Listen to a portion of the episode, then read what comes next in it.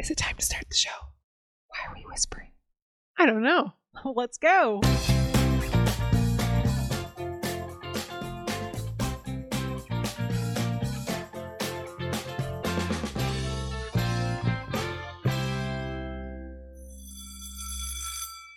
Welcome to episode 3, Shit Sandwich.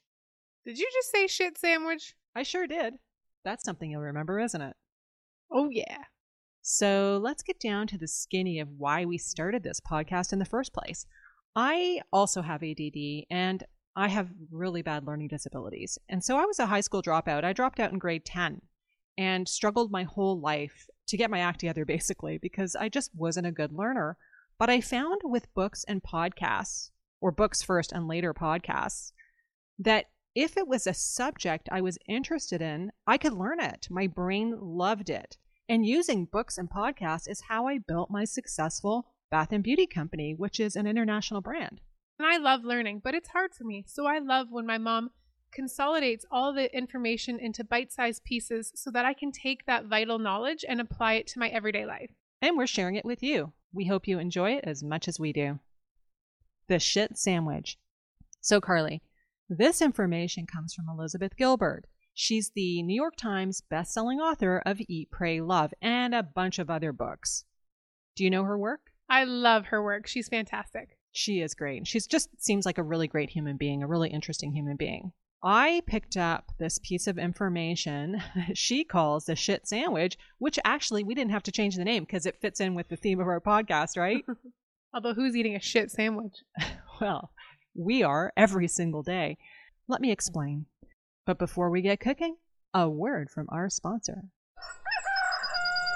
This episode is brought to you by Walton Wood Farm. Now, if you've been listening to our other shows, you know that that's my own company, and we make clean, sustainable personal care products for him, her, and your furry friends. But Carly, today I want to talk about the furry friends part of our products.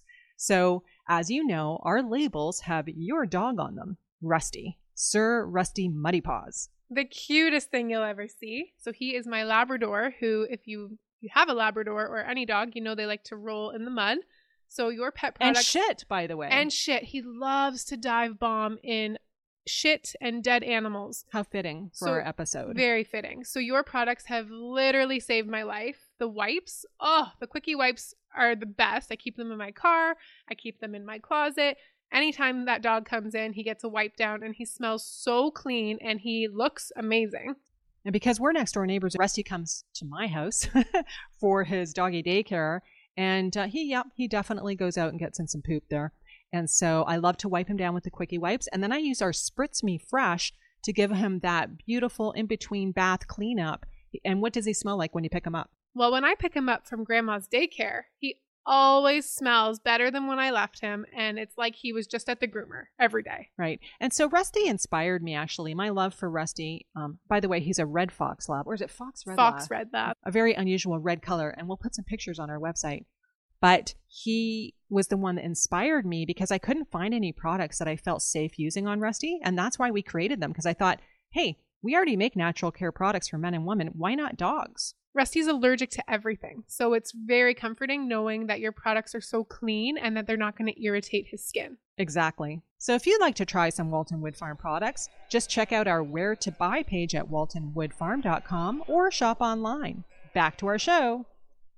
When you're in the process of making a decision as to whether you're going to start something, the shit sandwich is the best tool I've ever heard for deciding if you should do it. And here's how it goes. Maybe you want to start a little boutique, a fashion boutique, or online sales, whatever the case may be. The first thing you should do is sit down and realize that absolutely everything comes with a shit sandwich.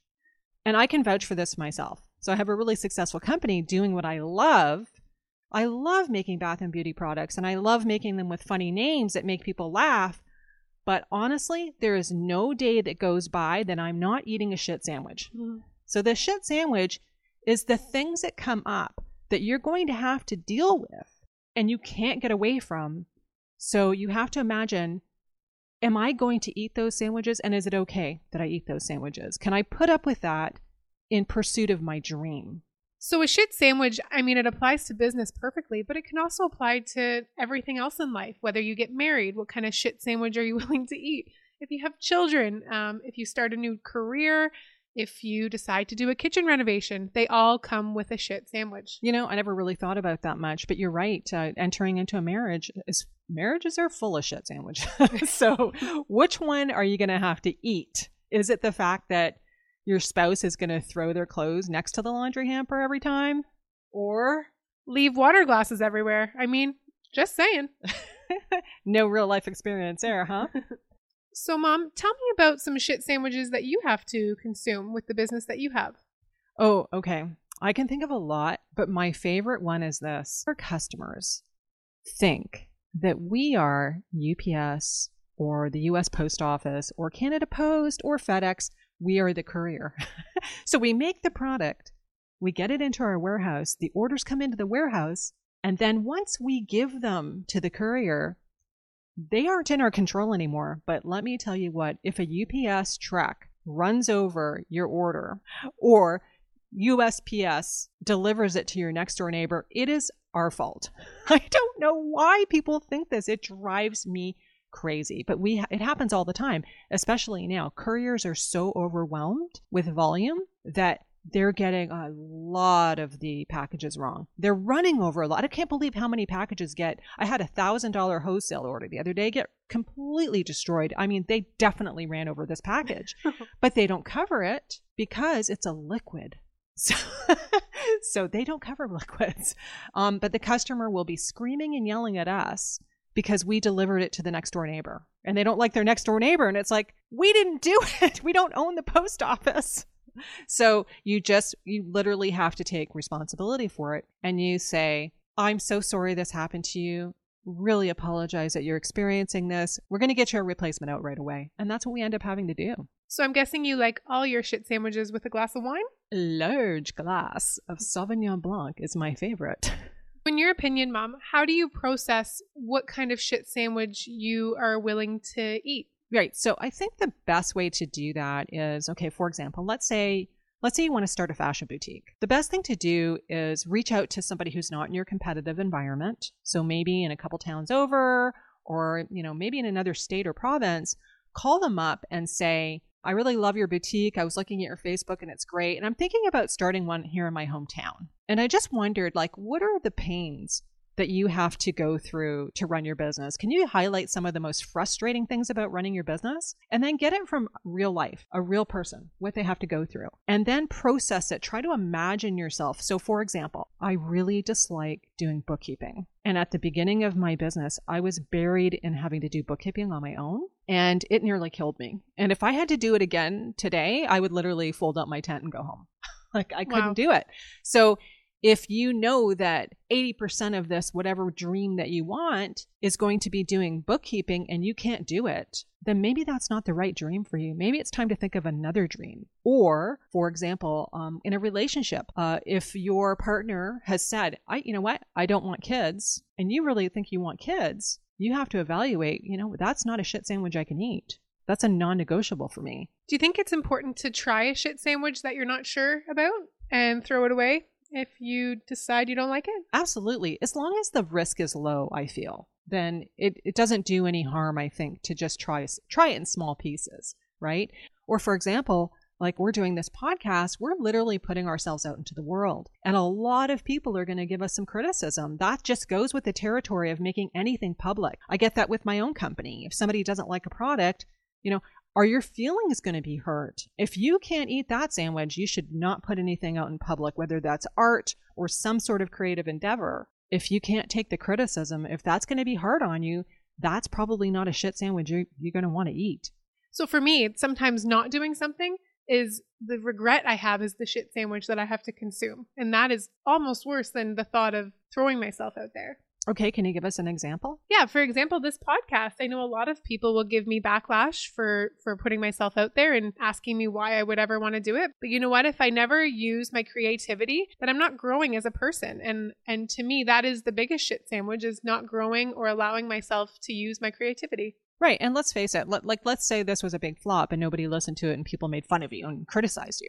6 months, a year from now, will anybody give two shits about this? And you know what? No, but if they do, who gives a shit? No, that's a lot of shit. So much shit. We hope this shit sandwich discussion is a little food for your thought. And speaking of food, here's our food for thought for the day is we're going to talk about sandwiches. One of my favorite things to eat is a sandwich. What about you, Carly? My childhood dream was to open a sandwich shop. You know what? You're right. I remember that. You talked about it all the time. All the time. And you're really creative about making sandwiches. And so am I, actually, because I really like to gourmet it up. We're just going to offer you some simple tips to make your sandwiches a little bit more gourmet. Carly, what are your favorite gourmet sandwich tips? There's three things that I always do when I make a sandwich. I really like to griddle the bread, so I cover it in butter, griddle that, because with gluten-free bread, sometimes it tastes stale, so I find when I warm it up and cover it in butter, it's pretty decadent. And I always use a hot pepper jelly. My go-to is a peach jalapeno. And third, I enjoy cooking an over-easy egg because the yolk oozes out when you eat the sandwich and it acts like a cream. It's almost like a cream sauce would do. A decadent cream sauce. Mm-hmm. Well, that's what... is it Hollandaise sauce is made out of eggs. So yeah, it's kind of like a less fattening Hollandaise. We'll take it. My favorite tip is using microgreens on my sandwich. You can get them in a Dijon mustard green, a radish green, or a broccoli green. They're super crunchy, full of enzymes. And I swear to you, the Dijon greens taste exactly like Dijon mustard, but they taste better because they have this like beautiful, fresh crispiness to it.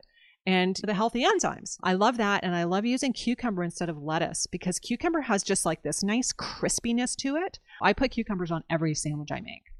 And my last tip is I use a sea salt infused with rosemary with fresh cracked pepper. That just seems to give it a little bit of extra something special that you can't put your finger on. That's a wrap for our show today. And hey, we'd love to hear your thoughts. Visit us at 15 Minute Wisdom on Facebook and Instagram and let us know what you thought or if you used any of these tips. Sign up for updates and our yummy recipes at 15minutewisdom.com. You know why else people should follow us, Carly? Why? Because we regularly give away Walton Wood Farm products on our social media channels.